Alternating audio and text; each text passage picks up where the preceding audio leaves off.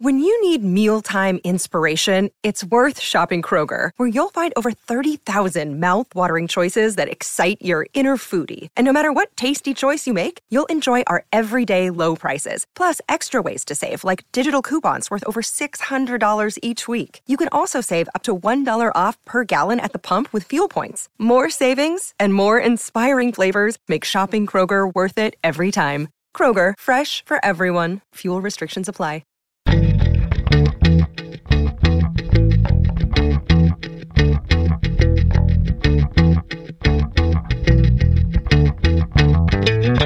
You're listening to All the Books, a weekly show of recommendations and enthusiasm regarding the week's new book releases. This is episode 38, and today we are talking about books released on January 26, 2016. I'm Liberty Hardy, here with my fellow well-redhead, Rebecca Shinsky, and we're coming to you from bookriot.com.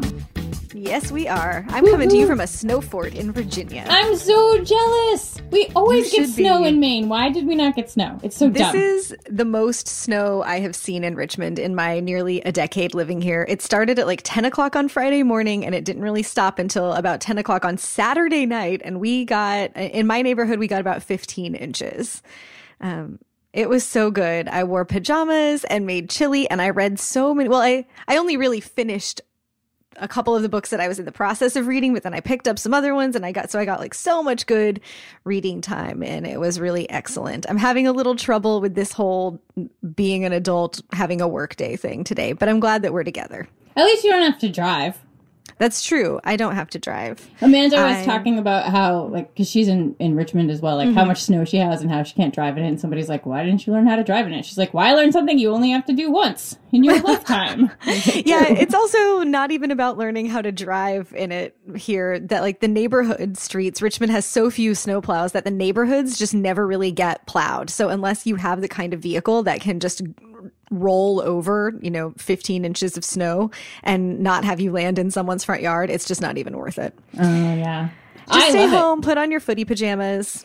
I love it now that I never have to leave the house, but I do feel bad for everyone else who does have to go out.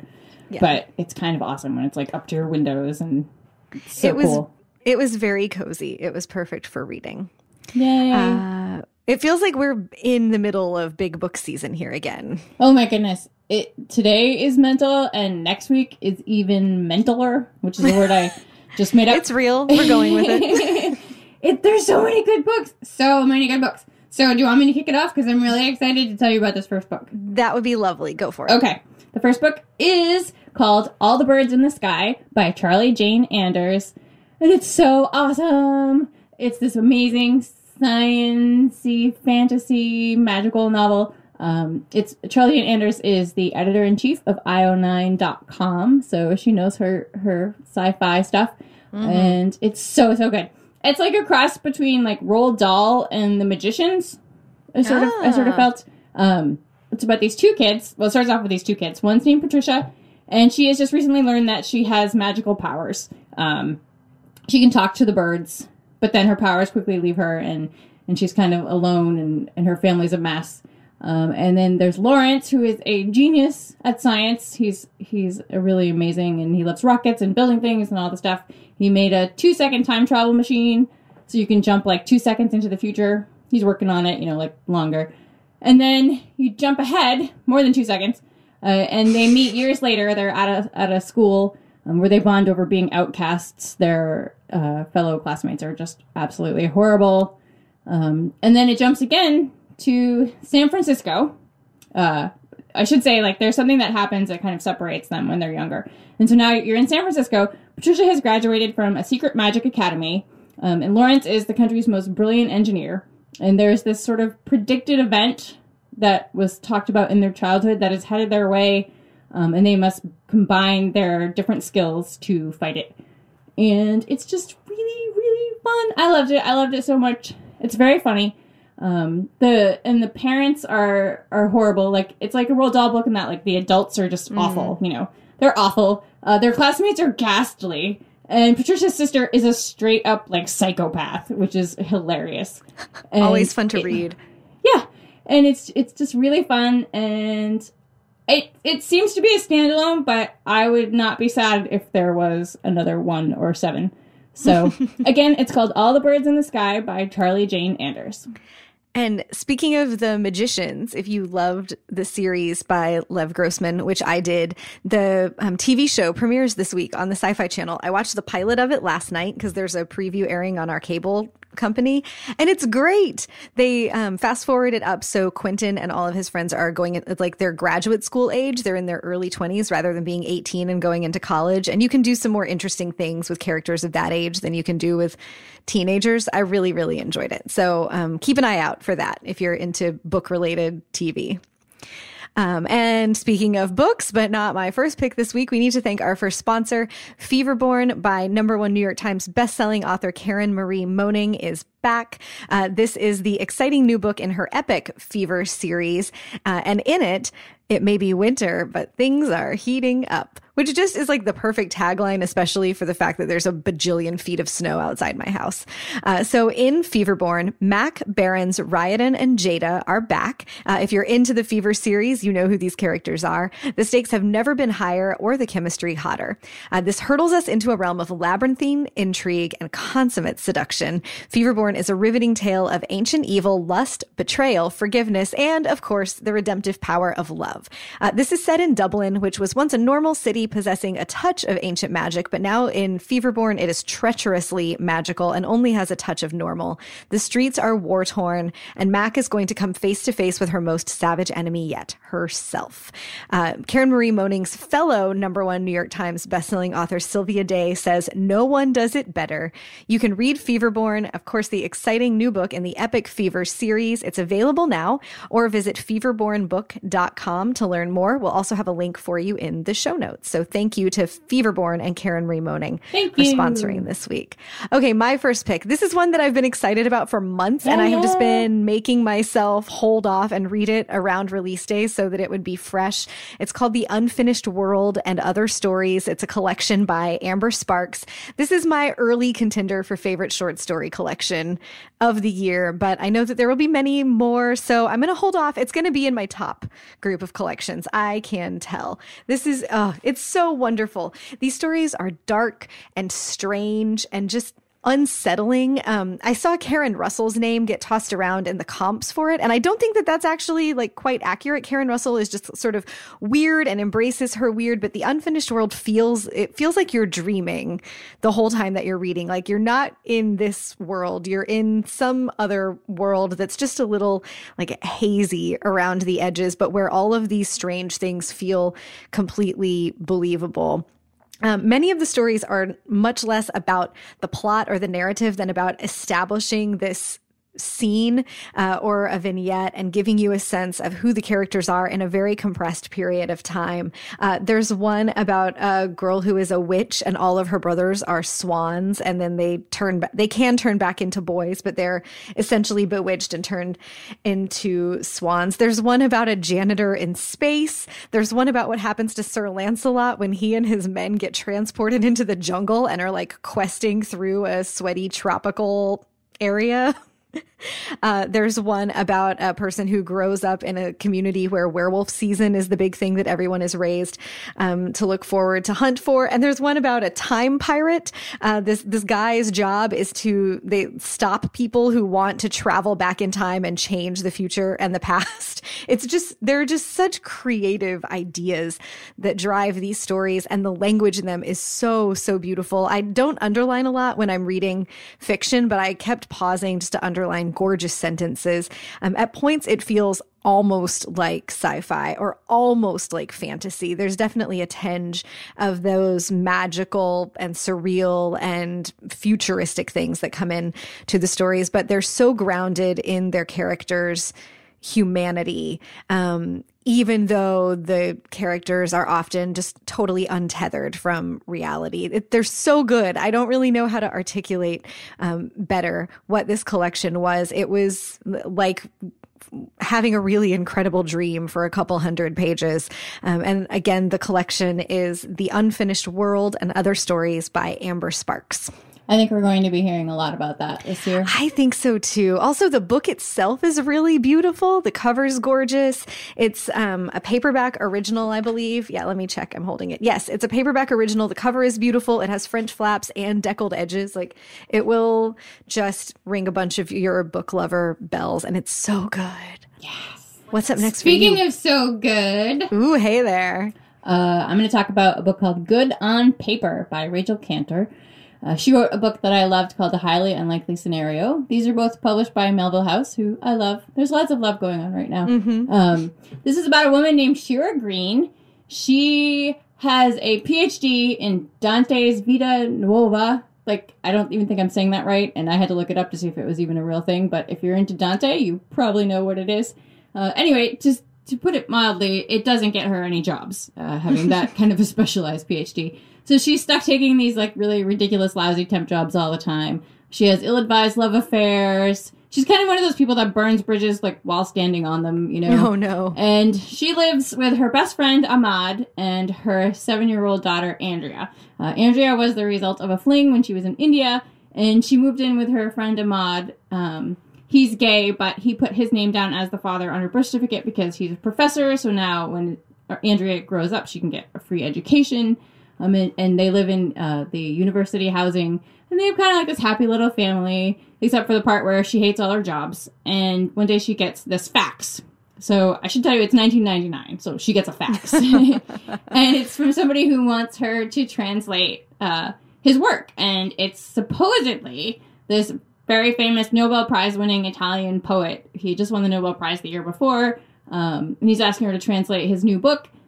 And she's like, this is a joke. This is obviously a joke, and she keeps ignoring these faxes. And so finally he calls her, and he convinces her, you know, that it is indeed him, and she should take this job, and he'll give her all this money. And all of a sudden it seems like her life is turning around, and things are going to get better, and she starts patching up friendships, and she's trying to decide what she's going to do with all this money. But the thing about his book is that he says he needs it to be done before Y2K, you know, like before the year 2000. And this is like the middle of the summer. But like, why is he taking so long getting it to her? And, you know, what's the real deal with him? Like, why did he pick her? And, you know, in between that, you know, there's all these other things going on in her life. And her daughter is really precocious and adorable and hilarious. And the whole book itself is just extremely funny. Like, Rachel Cantor is very funny. And I loved it. It's so different and fun. And yeah, that's it. It's called Good on Paper by Rachel Cantor. Are you ready for something a little steamy now? Okay. Just a little steamy. No, I'm really excited about this one. Go for it. Yeah, my next pick is Forbidden by Beverly Jenkins. She is a beloved romance writer, and I had the great fun of meeting her and hearing her speak at Book Riot Live, but I had never read Beverly Jenkins, and I feel like this is a key part of any romance reader's romance education, especially if you're reading contemporary romance writers. So I'm really excited that I finally picked up one of her books and that it's out today. Forbidden is set in 1870. The main character is Eddie Carmichael, and she is a free Black woman. She was born free, who is trying to make her way to California to open a restaurant. Along the way, though, she takes a ride from an unsavory gentleman who is posing as a priest. They get sort of out into the desert, and then he tries to take advantage of her and leaves her for dead. And she is rescued by none other than Rhine Fontaine, who is a Black man, a former slave, who now is one of the wealthiest and most important citizens in the small town where she finds herself. And he is the son of a woman who was a slave and the man who was her master. So he is half Black, half white, and he passes as white. He lives as this wealthy, important business person in his small town as a white man. No one knows that he's Black. Eddie meets Rhine. Rhine takes her back to his home to help her convalesce and recover from her dangerous experience, and ultimately sets her up at a boarding house that's run by another Black woman in town. Eddie is attracted to Rhine. Rhine is attracted to Eddie, but they can't be together because she is Black and everyone thinks that he is white. And so as romance novels go, they try to fight their attraction for each other, and then they have to overcome the challenges of their attraction for each other. And the big question is, will they get together, and will it be public? Will Ryan, how will Ryan solve that problem? Is he going to come out as a black person? Are they going to have a secret relationship? Will they just defy social conventions and present themselves as having a mixed relationship? You just don't know. So there's really interesting history stuff going on in the book and looking at race and society. And it's really fascinating to think about how far and also how not far at all we've come since 1870 in approaching relationships and in talking about race publicly. And Beverly Jenkins handles those issues very smoothly, weaving them into this, you know, romance novel that is mostly light and really fun to read. And it is a romance, so it has a happily ever after. It does have some kissing parts. They do end up together. As romance novels go, this one is pretty, I guess, gentle is the term that I would use. Like, there are a few kissing parts. There's nothing really explicit on the page. The screen fades to black when the boning is going to happen. Which, oh, like, that word. Huh? That word. It's PG. Yeah. It's PG. When the sexy times are going to happen, the screen fades to black. I tend to prefer steamier romances where the action starts sooner in the book and then there's more of it on the page. But reading Beverly Jenkins was really enjoyable just for the experience of reading her and for how well told the story is. If you are a romance reader who is in it mostly for the love story, you will dig Forbidden. I'm really happy that I have read Beverly Jenkins, and I know that it won't be the last time, and that is Forbidden. She was so awesome at Book Riot Live. She's just such a force. Yeah, she was great. She's so smart and interesting. Just a really cool woman. Okay, before you go to your next pick, we should probably, since we're on the topic of, you know, adult things, maybe we should move on to our next sponsor. All right, I'm ready. Okay, Third Love is back. We've been talking about them and their 24/7 t-shirt bra recently. It is the most comfortable t-shirt bra. In fact, I have persuaded myself while reading these ad spots, and I ordered one last week. Nice job! Occupational hazards do not include just buying books on impulse. The Third Love 24/7 t-shirt bra is super smoothing. It should go invisible under any outfit that you're wearing. And the cups are made out of memory foam, so it will mold to your shape to give you a truly perfect fit. While I'm waiting to get mine in the mail, and who knows how long it's going to take to get here with all this snow, Liberty, I know you received a 24/7 t-shirt bra from Third Love, and I have no doubt that you have some things to tell us about it. I do. My bra and I have been together for 2 weeks now. It's very serious. We changed our Facebook statuses. And I have imprinted on it, like literally imprinted on it, because it has memory foam. Although you don't notice it. I was expecting like memory foam to have padding, but there's nothing there. It's just like magic.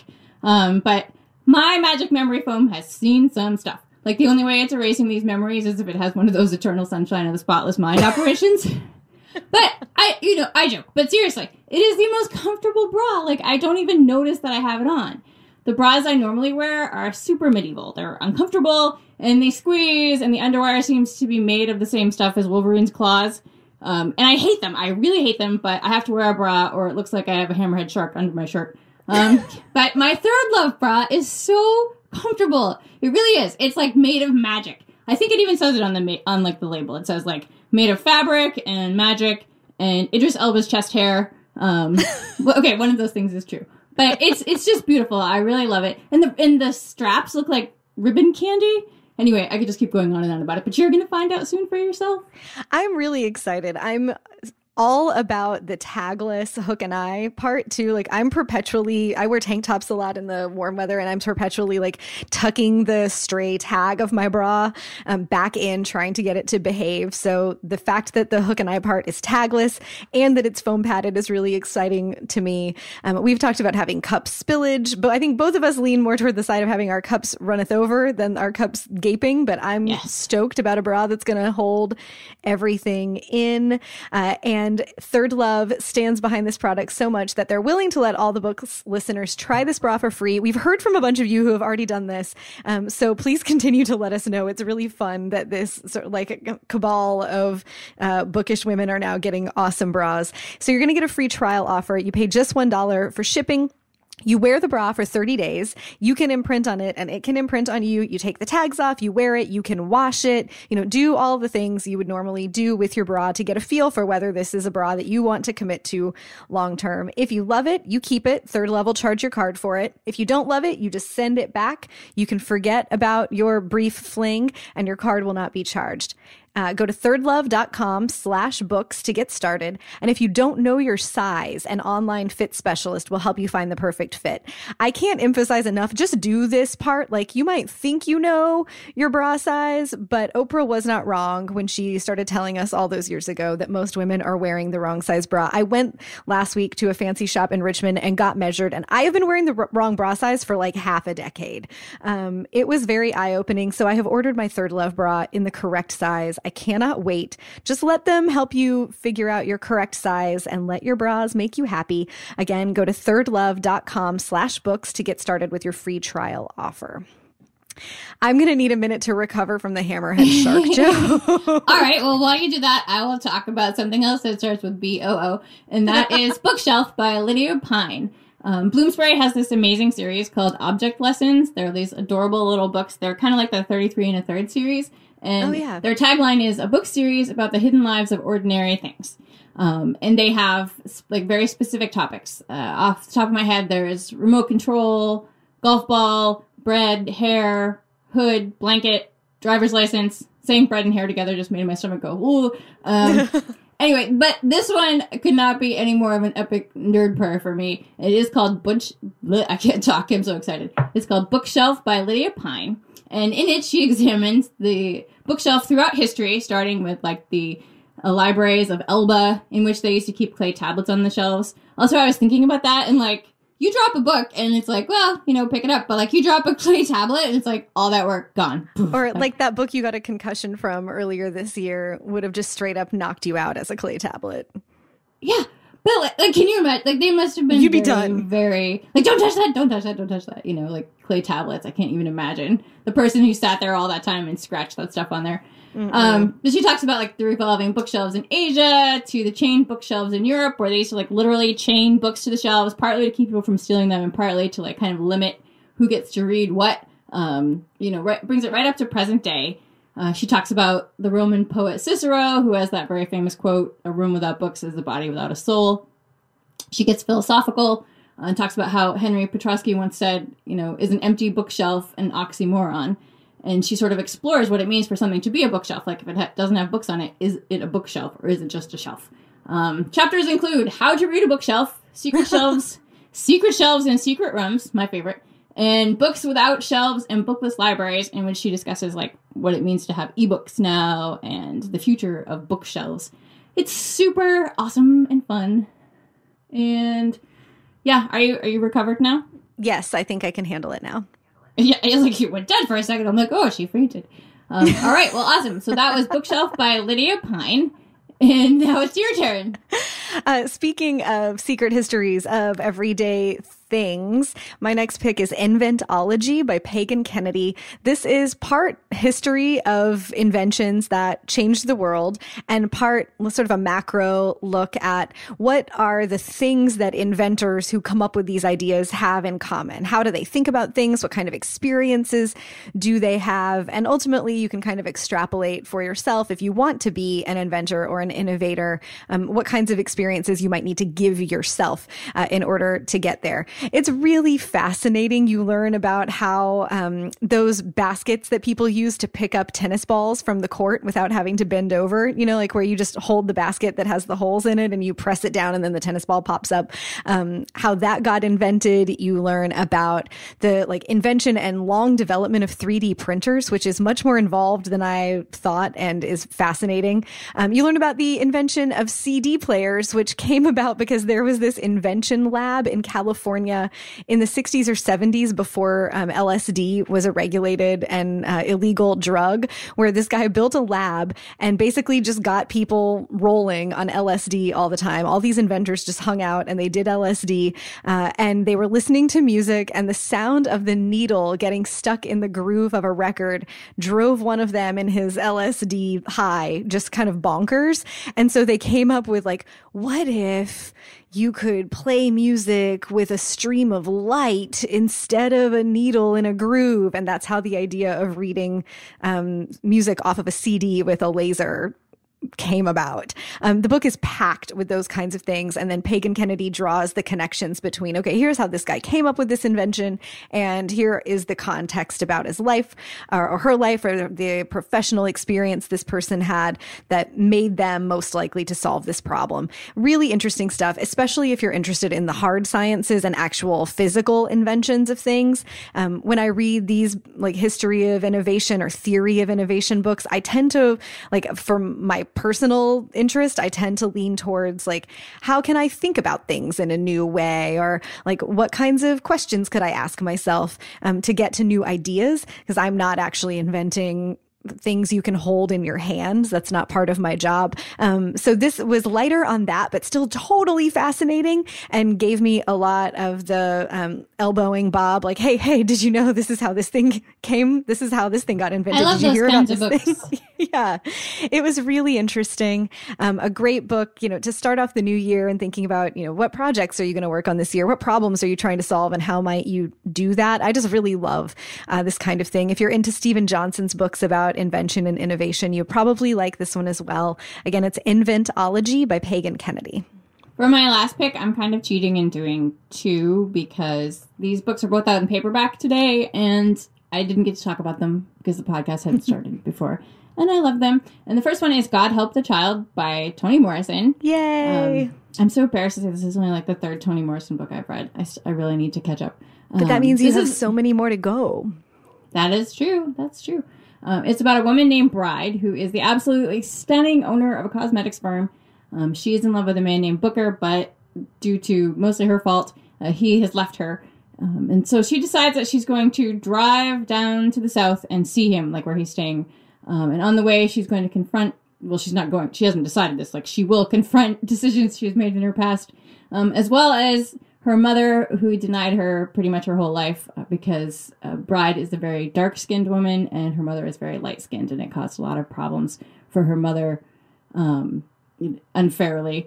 And as she's driving, Bride's body begins experiencing these really weird changes. Like, that was very interesting, like something unexpected. And it may only be through righting her wrongs that she can get herself back. So it's a really intense book. It's about suffering and trauma. And how people project their traumas onto others and the various ways pain can manifest itself. But it's also really interesting, and it's about love. And I think, did you read it?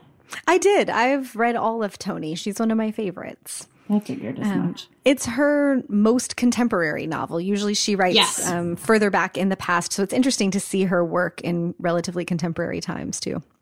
Yeah. My other pick is called Glow by Ned Bowman. He wrote one of my very favorite books called The Teleportation Accident, which has my absolute favorite ending. That and Zeroville are my two favorite endings of a book ever. This one takes place in London, and it's about a guy named Raph who just doesn't sleep. So he spends his days walking a dog for the local radio station, and at night he goes to raves. And at these raves, everyone is trying to get their hands on Glow, which is a new fabulous super drug. It's just like super bonkers. This book is insane. There's a pirate radio station, and there's kidnappings and conspiracies, and the foxes in the area behave like weirdos. It's just like this really druggy, rave-fueled potboiler, and it's super, super funny. But like, it's not for everyone. Like, it's, if you like Thomas Pynchon, this is the book for you. It's so weird and awesome. And again, that one is called Glow by Ned Bowman. I'm taking a page from your book and doing a twofer of paperback releases for my last segment today, because these are two of my favorite books from last year. I've talked about both of them on the show, and they are both out in paperback.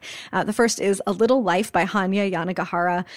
If you have been listening to this show or paying attention to books at all in the last year, you have heard about this book. It is huge physically and emotionally. It's about four young men who graduate from college together and then move to New York and live their lives for the next several decades. And it is mostly about one of them named Jude, who had a very difficult, traumatic childhood that his friends don't really know anything about, but that has shaped his adult identity and his adult life in just countless and unavoidable, inescapable ways. And Yanagihara slowly rolls out for us all that that entailed and all that it means for Jude's present life. It is probably the most emotionally demanding book that I've ever read. But there, for me at least, there was huge payoff. If you have triggers around self-harm or emotional and physical abuse or child abuse, be warned. Giant trigger warning for A Little Life. And there's been much written about that. So if you're on the edge or you're not sure, you can Google and find out. For me, it was a very challenging, difficult read that I had to keep walking away from and taking deep breaths, but then ultimately it kept pulling me back. And I continue to think about it and, you know, what effect that book had and how uncommon it is to have a reading experience like that. Now that it's in paperback, it's easier to carry around. It would be a really interesting book club choice. Not everybody's going to love it, so you can definitely have some good arguments in your book club.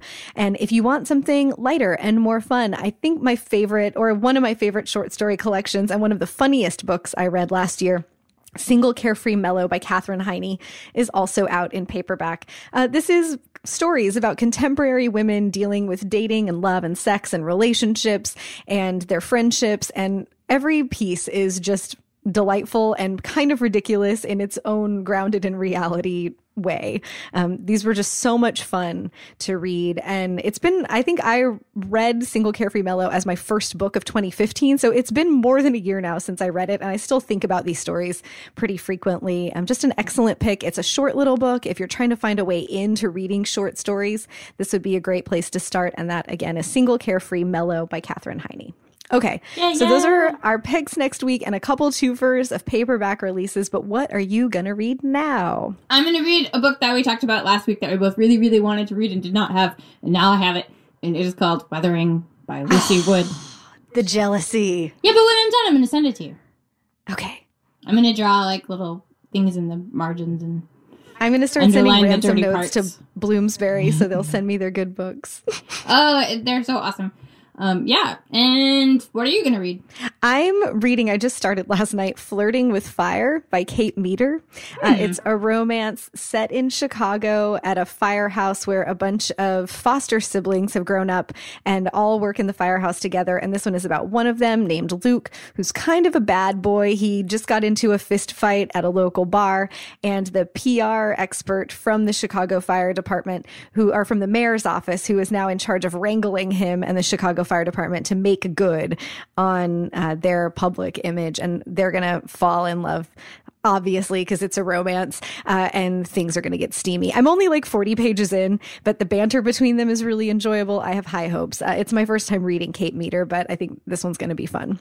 Awesome. Yeah. So that does it for us today. Thanks again to our sponsors, Feverborn by Karen Marie Moning. You can go to feverbornbook.com for more information or look for it wherever books are sold, or just click on the link in the show notes. Thanks also to Third Love. Go to thirdlove.com/books to start your free 30-day trial with your 24/7 t-shirt, bra, and wrangle your Thunderdomes into happiness. If you have something to say to us, you can drop us a line at allthebooks@bookriot.com. On Twitter, I'm Rebecca Shinsky, SCHINSKY. Liberty is Miss Liberty. And if you've got a minute, if you could rate or review the show on iTunes, it lets us know how we're doing. And most importantly, it helps other book lovers to find their way to all the books. And as much as we would love to tell you about more books today, we just don't have the time, but you can read about more titles out now in the show notes at bookriot.com/allthebooks, as well as find a link to our weekly New Books newsletter. Woohoo! Woo! Happy reading. Happy reading.